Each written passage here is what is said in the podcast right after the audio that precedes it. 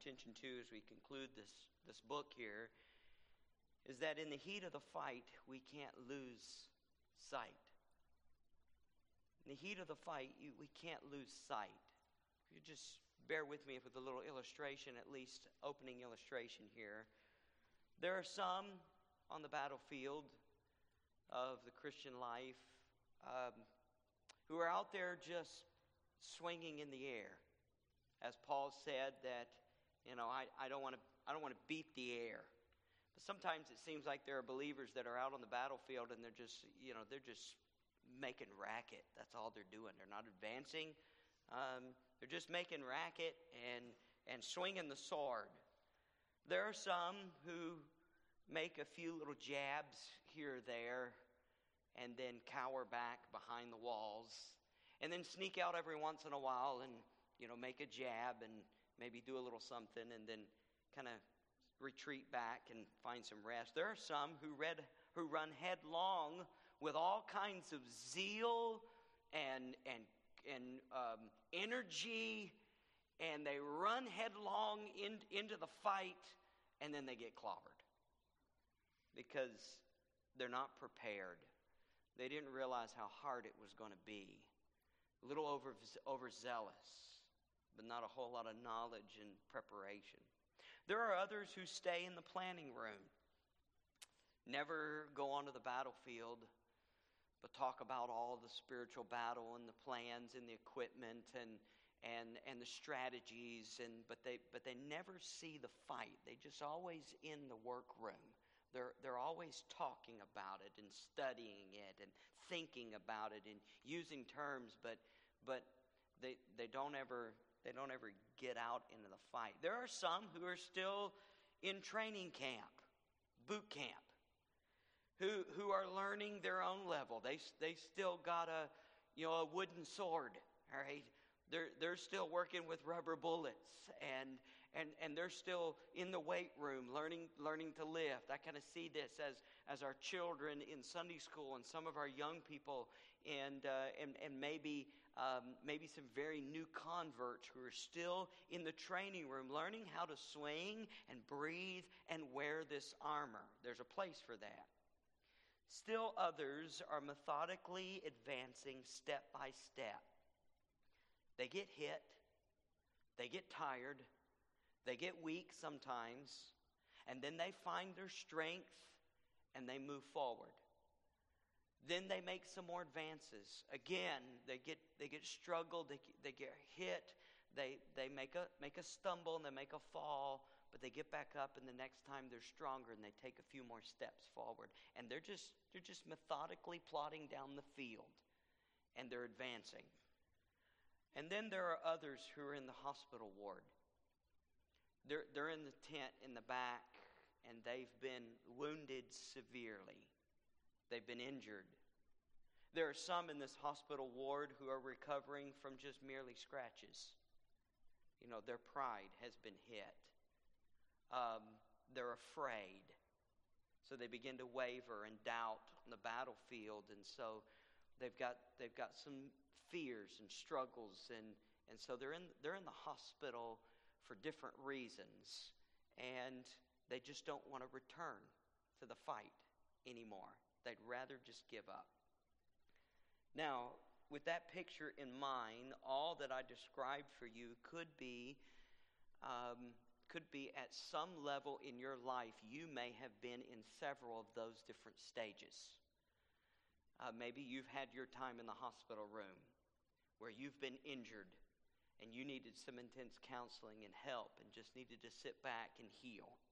Maybe, maybe you, you've been at times methodically planning and growing and getting hit and then growing and getting better. Maybe you've run the other way. Maybe you're the one that's just jabbing every once in a while and you hit something good, but then you run back and take a vacation spiritually. Or you could be like the person who is out there who's just swinging and making a lot of racket but not hitting anything just you know just reaching the gun over the top and just shooting you know up in the air but not really hitting anything or doing anything for the lord just kind of going in circles um, there, there are a lot of different different types of believers and levels in this spiritual fight When I asked you this evening, where are you at currently right now? In your spiritual battle, in your spiritual walk with the Lord, in your journey, in your marathon, on your battlefield, where do you put yourself? Where would you be? Recognize that. There is a place for each one, except maybe the one who's, you know, just meandering and, and not doing anything that needs to just wake up. There's, there's different points that maybe we shouldn't be in and we should advance. However, it is a daily struggle. All of those people that I described for you are believers in some place. Now there are the theys the theys, the thems, and the those. Now, I, I say it that way because that's what Jude uses theys, thems, and thoses. All right? However, the English comes out. They're in here. We just read a bunch of them. This type of group of people are the ones who've snuck in from the back room. They came through boot camp. They grabbed a sword along the way, and they came out into the fight, but they're pretending. They're not real soldiers. In fact, they're working for the other side. They're on the side of the enemy, but all intents and purposes, they're wearing the outfit, they have some of the armor, and they went through some of the process in the same classes, in the same Sunday schools, and the same Bible training, and the same Awana, and the same type of things. But they're in the fight, but they're pretenders. And their goal is to infiltrate and discourage and draw away and find the weak and vulnerable on the field. The one who's just shooting around and swinging with nothing. The one who's just every once in a while jabbing. Or the one who just stumbles and is on his knees getting ready to get back up. Or maybe he meanders over into the hospital tent in the quarters and he begins to feel around and, and, and plant some seeds in of doubt in the ears of those. These are outsiders.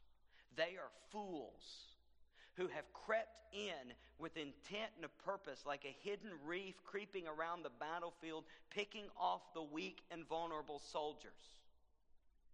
So get this 30,000 feet um, picture of the book of Jude. He starts out by saying this greeting to, to the church about those who are called, those who are sanctified, those who are loved, those who are kept. And then he says, I wanted to write to you about this common salvation that we so much enjoy. But then when I started to write, the Holy Spirit told me not to, and I can no longer write like I wanted to. Instead, I am writing to you about contending for the faith. I'm writing to you about those who are on the battlefield and watch out for those who are who have crept into the fight. Get out there and fight. Don't be vulnerable. Know your enemy. Know who your enemy are. Be able to spot the fake ones and the phony ones. It's been recorded in your history book. Go back and read it. Go back to Enoch. Go back to Moses. Go back to Sodom and Gomorrah. Go back to the passage where, where um, Michael and, and, uh, and, and, the devil are fighting over the, the body of, uh, of Moses. Go back to Korah. Go back to Cain. Go back to, uh, to, to Balaam. It's, it's all written in your history book. You heard, you heard about it and you studied it in Sunday school. I'm not telling you anything new. That's what Jude is saying. Jude has this giant section and he says, just remember, it's written for you. Go back to Sunday school and read through your own Bible and be able to see and pick out these who are vulnerable or these who are, who are trying to attack the vulnerable. And now that you've gone back to Sunday school and you remember what has been previously told to you, you need to advance in the fight until Jesus comes. Keep going. Don't give up. Get out there and storm the gates of hell. How are we going to do that? He, he closes with these, these verbs and these participles by which we should do that building ourselves, keeping ourselves in the love. We, we've talked all about that. And then he concludes the last two verses with a benediction and a doxology. And there you have the book of Jude, all 25 verses in a nutshell. You say, well, Pastor, why didn't you do that about 20 sermons ago for us? And move to the next series? Well, because this, this on Wednesday night is not a quick Bible survey class, okay? This is, this is not New Testament and Old Testament survey. That's not where we are. You can get some classes like that. We can situate a Sunday school class in the fashion. However, what we do on Wednesday night Bible study is we unpack the Bible and we study the Bible. We grab the milk where there is milk for those who are here that need milk. But then we dig into the fruits and vegetables and the meat and the steak as well, that we may grow thereby, the apostles say. So that's what we do. So we took 20 I counted maybe 20, 23 sermons to work through these 25 verses, and we walked through them and unpacked them, and hopefully it was a good journey for you and a study for you to see what Jude is doing. Now, as we look at the conclusion of this book, the closing epistle, and I'll walk through this uh, to some extent as fast as I can. David did some research. He passed on some notes to me. He had studied these last two verses, and uh, a lot of what he had is exactly what um, I unpacked uh, this afternoon and yesterday afternoon as well. But even in some of just his uh, some of his notes that he had had, when he went through all of the epistles in the New Testament and saw their conclusions. How did they end? Here are just some, some concluding things as I read through the list at the end of all of those epistles. Grace, peace, and love are the most common conclusions in all of the Pauline epistles. Peter writes, as well as the author of Hebrews and John concludes at the end of his books, grace, peace, or love in some way at the conclusion of their writings as well. Paul would often seek to greet someone in his closing. Several of his books, he would ask, Greet so and so, greet so and so. So not only would he add grace, peace, and love in some kind of fashion or mercy, but he would also ask to greet. John, in two of his epistles, he's only got three of those epistles, in two of them, he, he greets, My little children, keep yourselves from idols, and then he wants to greet in the second epistle the elect sister. Then he says, Greet my friends. All right, so, so John is also a greeter. However, there are several books that have doxologies at the end of them. And for the sake of time, I won't read them, but you can write them down and you can read them later. They are rich and, and, and very worth uh, reading, even compared to Jude's as well. Romans 16, 24, and 27. Paul gives a wonderful doxology at the end of the book of Romans. Philippians 4 and verse 20 concludes with the doxology. Second Peter in verse 3 in verse uh, chapter 3 and verse 18 also has a doxology and a benediction at the end. And then one of the most famous to conclude, and this is probably where most people would know outside of the phrase of contending for the faith in verse 3, if you had to go through a verse that you memorized or that you know by heart before you ever came to Jude 20 20 weeks ago or so, you would have been able to at least quote a portion of the last two verses of the book of Jude by heart. However, there are several other books in the New Testament that includes doxologies as well. They may not come at the end, but they're spread out throughout the middle. Jude, for such a small book, puts a wonderful, powerful punch at the end of praise to the Lord. He draws his readers to the awesomeness of the God that we are serving. It takes the focus off of this wicked world and our sinful state and our wretchedness of the here and now and gets our eyes on the one who is and was and is to come. Focus our attention.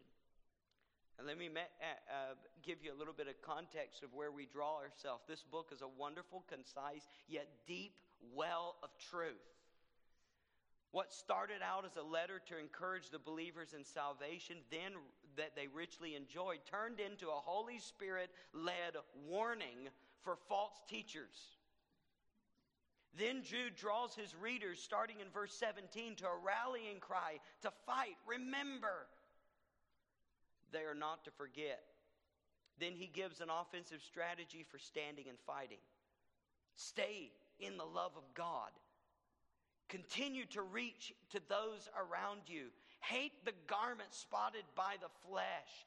Have a fear, a healthy fear of sin while you're reaching and pulling people out of the pits of hell. Be careful that you don't get influenced and you compromise.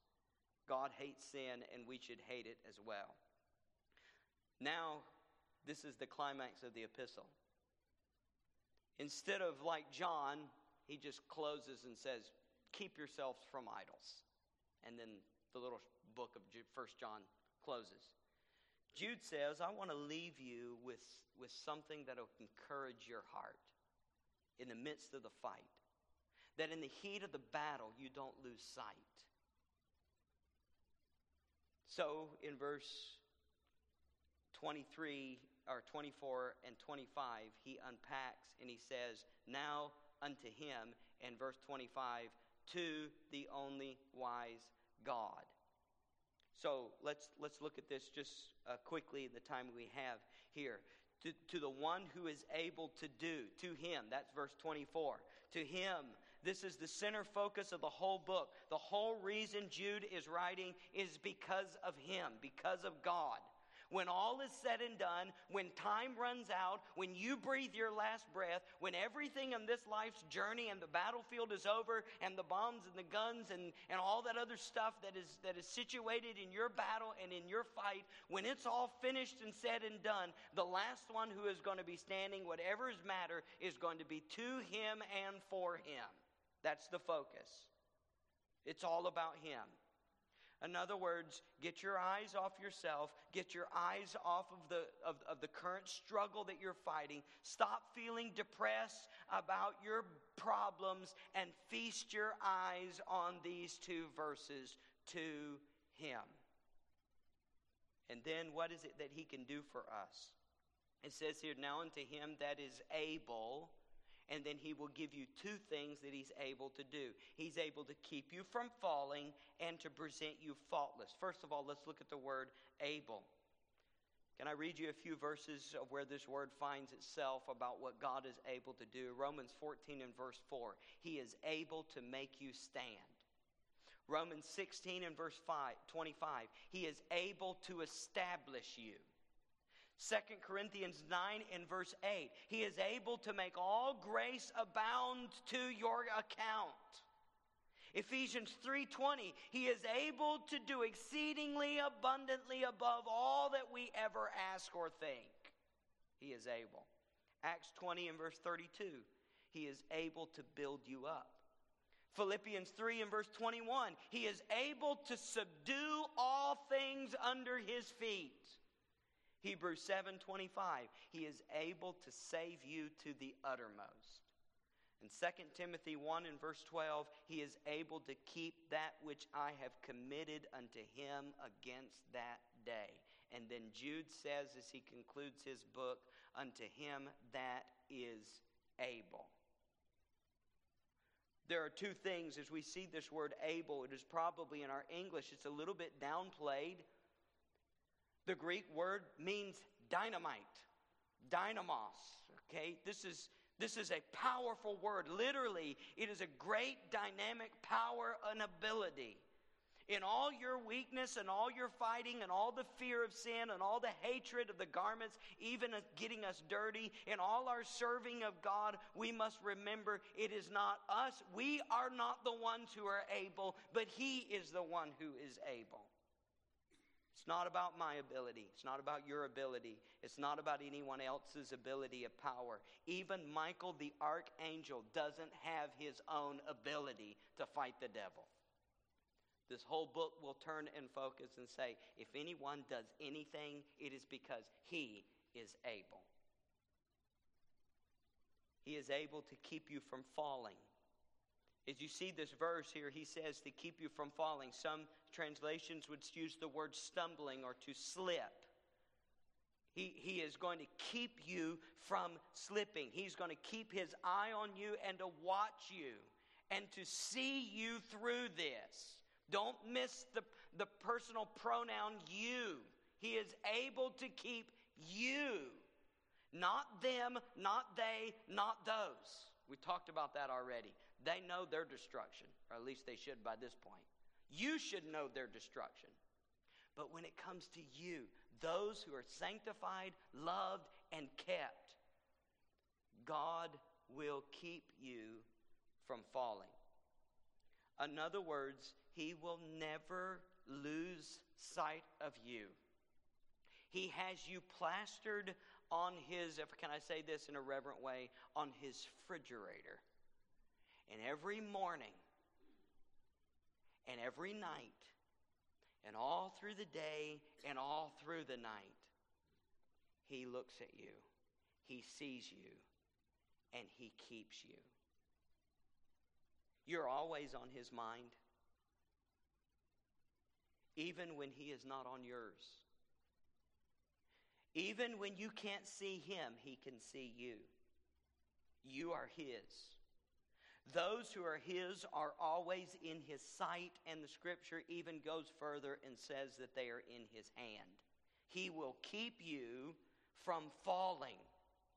This means in the journey with the Lord, you, with His ability, are going to cross the finish line without falling away and without losing.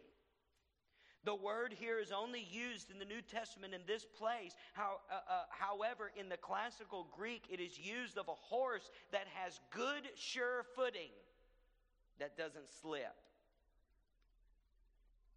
And so in this passage, Jude is not using this term to mean sinlessness or perfection. He is not saying God will keep you from sinning, so believers don't sin.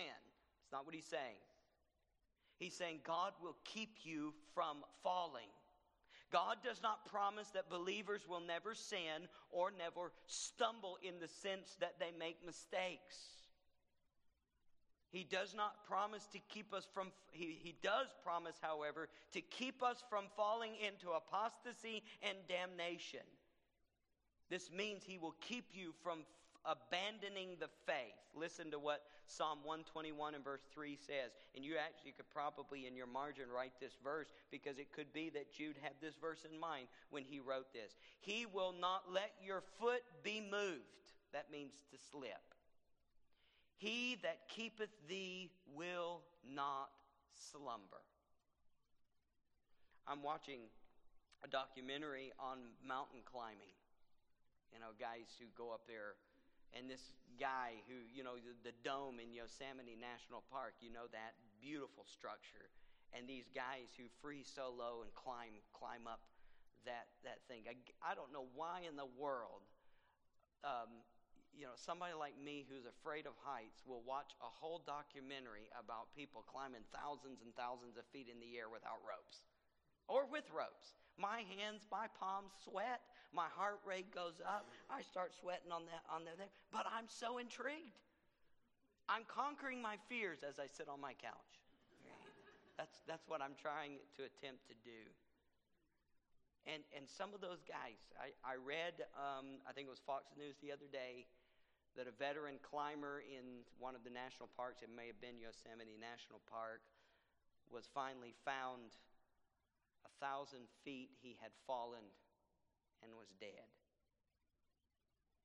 You see, when you reach the top, if you are a believer, mark this down, you will reach the top. And when you do, you will look back and say, God did that. God did that. I wasn't able. every step of the way when I thought I was just hanging on by a thread and, that blunder here and th- that place over here. And yet, when it, when it happened and when it's all said and done, and that's Jude's point. You say, but Pastor, who play devil's advocate, what about people that I know who were once faithful, who have now fallen away from God? What about backsliding believers? Now, here's this if they end up in their life as apostates, denying the truth of God's word and denying Christ and walking away from it, then listen to John. John says they went out from us because they were not of us. I mean, go through that passage again and see that from John. John answers that question. They may have looked like it, they may have claimed it, but if they apostatize and they go out and they and they leave and, and go into that and, and their destiny it, and they end their life in that type of spirit, then they never were. But I believe in this verse that what it is talking about is that sometimes believers will stray. Sometimes believers will walk away.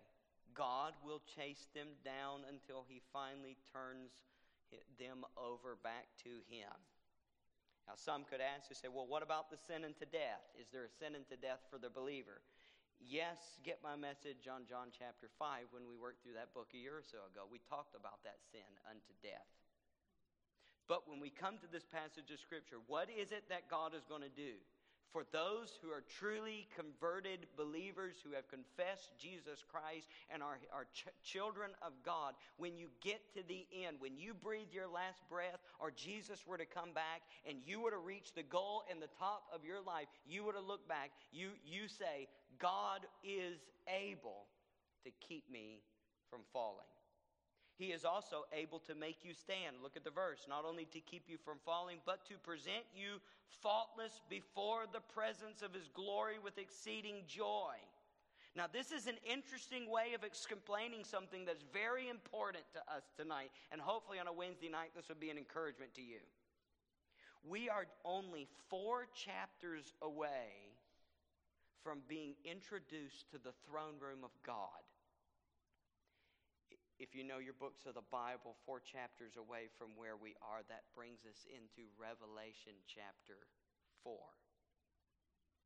And it is there in that throne room, God in all of his splendor and majesty at the end is announced and this beautiful scene of these creatures that are flying around the throne and they're saying holy holy holy is the lord god almighty. And this beautiful rainbow this wonderful scene of the majesty of god sitting on his throne. What a scene of glory.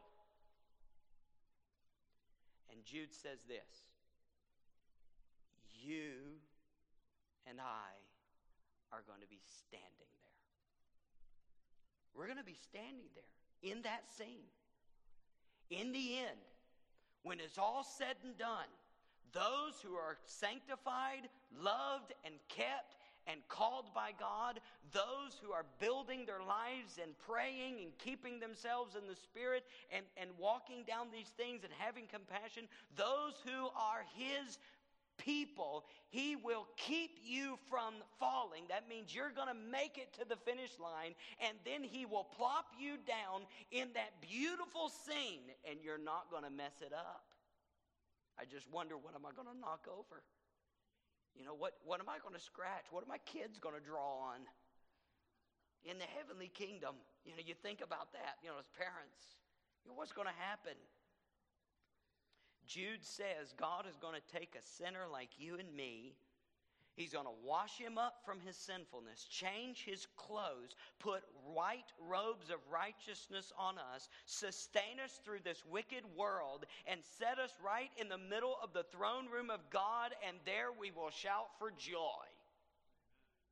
If that doesn't motivate you to praise the Lord, then your praiser is broken. In other words, God will shine you up like a crown in a jewel, like a polished car, and He will set you before His throne when it's all said and done, and you and I will be crowns in His, or jewels in His crown. And it is before His glory. And it won't be yours, it's not mine, it's not your mom's, it's not your dad's, it's not your church's. It will be all for His glory. No one will stand before God that day and get any credit for this masterpiece. Even the angels are going to sit back and say, Look what God has done. I mean, you, you know how filthy you are. You know, like Joshua in Zechariah chapter 3, in those filthy garments, what it was for God to save you and rescue you and then to keep you? After He's loved you and given you a Savior, and then you still fall, you still have those thoughts, you still struggle, you still fall away at times or stumble at times. You still have that dirty thought. And yet we have an advocate who is walking all the way with us till the end And then he will take us, and Paul sees this scene, I believe, as well in Ephesians chapter 5. And there he will present you to God faultless, like a bride. That's what Jude says here. He said, when he, he will present you faultless. That means blameless before the presence of God. This means all the cracks and all the scars of sin that you currently have right now are going to be removed. William Barclay says this It is characteristic of the sacrifices. This word faultless is characteristic of the sacrifices for animals, being without blemish, making them fit for God's purpose. And now, in this scene, Jude is telling believers who are suffering, bleeding, they're on the battlefield, they're swinging, they're fighting, they've got, they've got um, They've got apostates in their church. They're ministering. They're just trying to stay alive. They're losing their homes. They're losing their houses. They're being fed to the lions. And Jude says, Listen, keep your head looking up because in the end, Jesus will bring you and plant you before the throne of God, and there you will be spotless, fit for the Master's use. Do you know events and people who have stood before the presence of God in the Scripture? Do you remember Daniel when he saw the glory of God?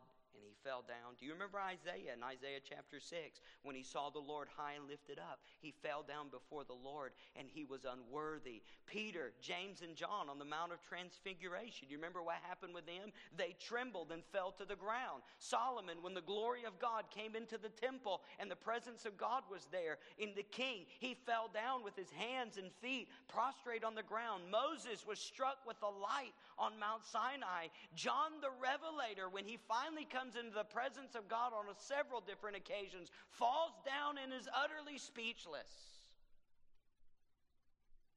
This is what God will do. And it is with joy that we will be there. This word joy or exceeding joy in this verse is, is the same word that is used for a great banquet feast. Green says it is a word that only belongs in heaven. Every believer is looking forward to that day. And when we get there, we won't stand in fear. When we get there, we won't stand in dread. We won't stand in terror of his wrath. We won't be ashamed and we won't be guilty. We will stand there with joy. I'm a child of the King. I've been washed. I've been called. I've been sanctified. I've been made righteous. I've been transformed. And at that moment, you will be perfect in all of Jesus' splendor. And I believe it is John who says, and we will be like him. It's not for those, it's not for them, it's not for they. Their names aren't found in the Lamb's book of life. And when the end comes for them, they will experience a, a, an eternal separation from God in a place called hell that is very real. Let me close with this very quickly in verse 25. Let's read it. To the only wise God, our Savior, be glory and majesty and dominion and power, both now and forever. Amen. He is the only. One translation says this to God alone. This means He is unique. There is no other wise. This is the only one who is wise. He's a wonderful counselor, Isaiah said. There is no wisdom outside of himself. Don't even look for it. He is our Savior. He is this God who is our Savior. Now, notice something here. Savior is normally tied to Jesus, and it is coming after Jesus' name comes after this word. However, in this verse, the word Savior is connected with the name before it the only wise God, our Savior. Yes, Jesus is the Savior. However, Jesus is the only wise God. And Jude masterfully connects the Father, who is God, the Son, who is God, and the Holy Spirit, who is God, who is the only wise God. In other words, Jude is saying there is only one God.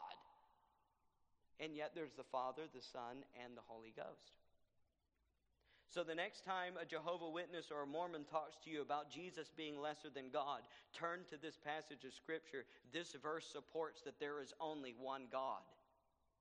And God the Father and God the Son are seen as equal. Three persons, one God. And then these four words are tied to the only wise God. These four words are tied to both the Son and the Father. And the words are to be situated. All of this goes to Him glory, majesty, dominion, and power. Glory is doxa. This is splendor. This is weight. It's like light coming out of the sun. This is before his glory that we will stand in his throne, and it will be for his glory that all things will end. The end of all things is the glory of God. Majesty, this is an interesting word. This word is connected to the nature of a king. It is talking about his sovereignty. It's used in Hebrews 1 and verse 3 and 13 and verse 1, only other times in the New Testament. Who, being the brightness of his glory, the express image of his person, and upholding all things by the power of his Son, or by the word of his power, when he by himself purged our sin, sat down on the right hand of the majesty on high. This is the level that no other king or leader or dictator can ever achieve. Ask Nebuchadnezzar about majesty. 1 Timothy 6 and verse 15. He shall show who is the blessed and only potentate, the King of kings and the Lord of lords. The next word is dominion. This word means control over. It speaks of his mighty hand over the powers of this world. We think of Adam, who was given dominion over the creation and over the animal kingdom, and then he lost control of it because of sin. Now, God is the one who has dominion. As the only King of kings and Lord of lords, he can, with his hand, subdue all things under his feet, and don't you ever forget it. Don't lose sight of who's in charge. Not only glory, majesty, dominion, but power. This is power of authority. This is a different word than the word used before, dynamis, which is the word ability. This word here speaks of his omnipotence, that everything will match his perfect will. He spoke by the word of his power into existence all thing. Then sin came, and God allowed sin and man to make a giant mess of things. Talk about train wrecks. This world was in a terrible, it still is today, in a terrible mess. And it is under the power of God that He will take that terrible mess, and it won't be through FEMA or through some, some other company or group that'll come in and just bring relief. It'll be God who will come, and He will burn this world with fire, and He will make a new one for His glory. Now, the last phrase before all time, now and ever, amen. And here's what Jude is saying with this phrase when he says before all time. These four doxological praises attributed to God have always been his. He never lost them. They go all the way back before the world ever began, and they will continue forward into the eternal state. They always have been His, and they always will be His. He never lost the glory. He never lost control. He never lost the dominion. He never lost his power. He never lost his majesty. He's been in the same place he's always been, and he is in the same place today as he was when he spoke into existence of this world, and he's in the same place today as when you read in Revelation chapter 4. He is on his throne with all four of these in perfectly control. He's not lost a bit of it. Now, from our standpoint, it seems like things are a pretty big mess. But God's got a plan and God's got a will, and everything is matching up just like He said. And in the end, those who are His will stand. And the Apostle uh, Jude says to the readers, rest in that. Jude says, when you get your eyes on your, on, the, on your suffering, when you're weary and worn as a soldier, when you're wavering and weak as a Christian, when you're a mom who's struggling to raise your children with sinful natures, when you're a dad and a husband who's fighting to just be faithful, when you're a servant of the Lord who's trying to just stay true in a wicked world, rest on this about your God.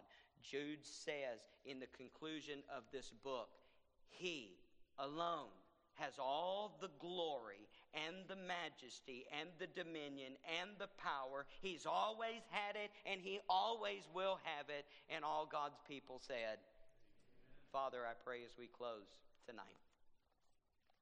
What a wonderful scene in a very heavy and at times depressing book. A very sober reminder that there are weak Christians all around us who are falling prey to this wicked world. There are churches who are closing their doors and compromising the truth of God's word, forgetting the fight, and, and just um, for the sake of compromise, drawing a crowd. And those who are faithful and those who are continuing to stand true with the Word of God in your holiness and showing a distinction and a separation as we become more narrow in, and, and, and less of a majority and a smaller minority every day as this wicked world continues to advance. Would we not forget that we have a job to do until you return? And in the midst of the fight, wherever we find ourselves on the battlefield, whether it, it's, it's recovering or, or stumbling or, or working through, would we rest assured when the end comes and we breathe our last breath or you were to, you were to take us home to be with you, in the end, you are able to keep us from falling. You are able to present us before the throne of God, faultless and blameless. And it is to you, who is the only wise God and Savior, that receives all the glory, all the majesty, all the, the, the authority and power and dominion. And we with Jude cry out, Amen and Amen. Would you bless us as we go? Would we continue to read these verses when we get heavy? And when the sword gets tough and the, the spiritual battle gets tough and the suffering is, is painful and the nights are long, would we keep our eyes in the heat of the battle? Would we keep our eyes and our, on our sight to the final conclusion that you are, are, are the winner and you are seated on your throne and we will be there one day? In Jesus' name we pray. Amen. God bless you.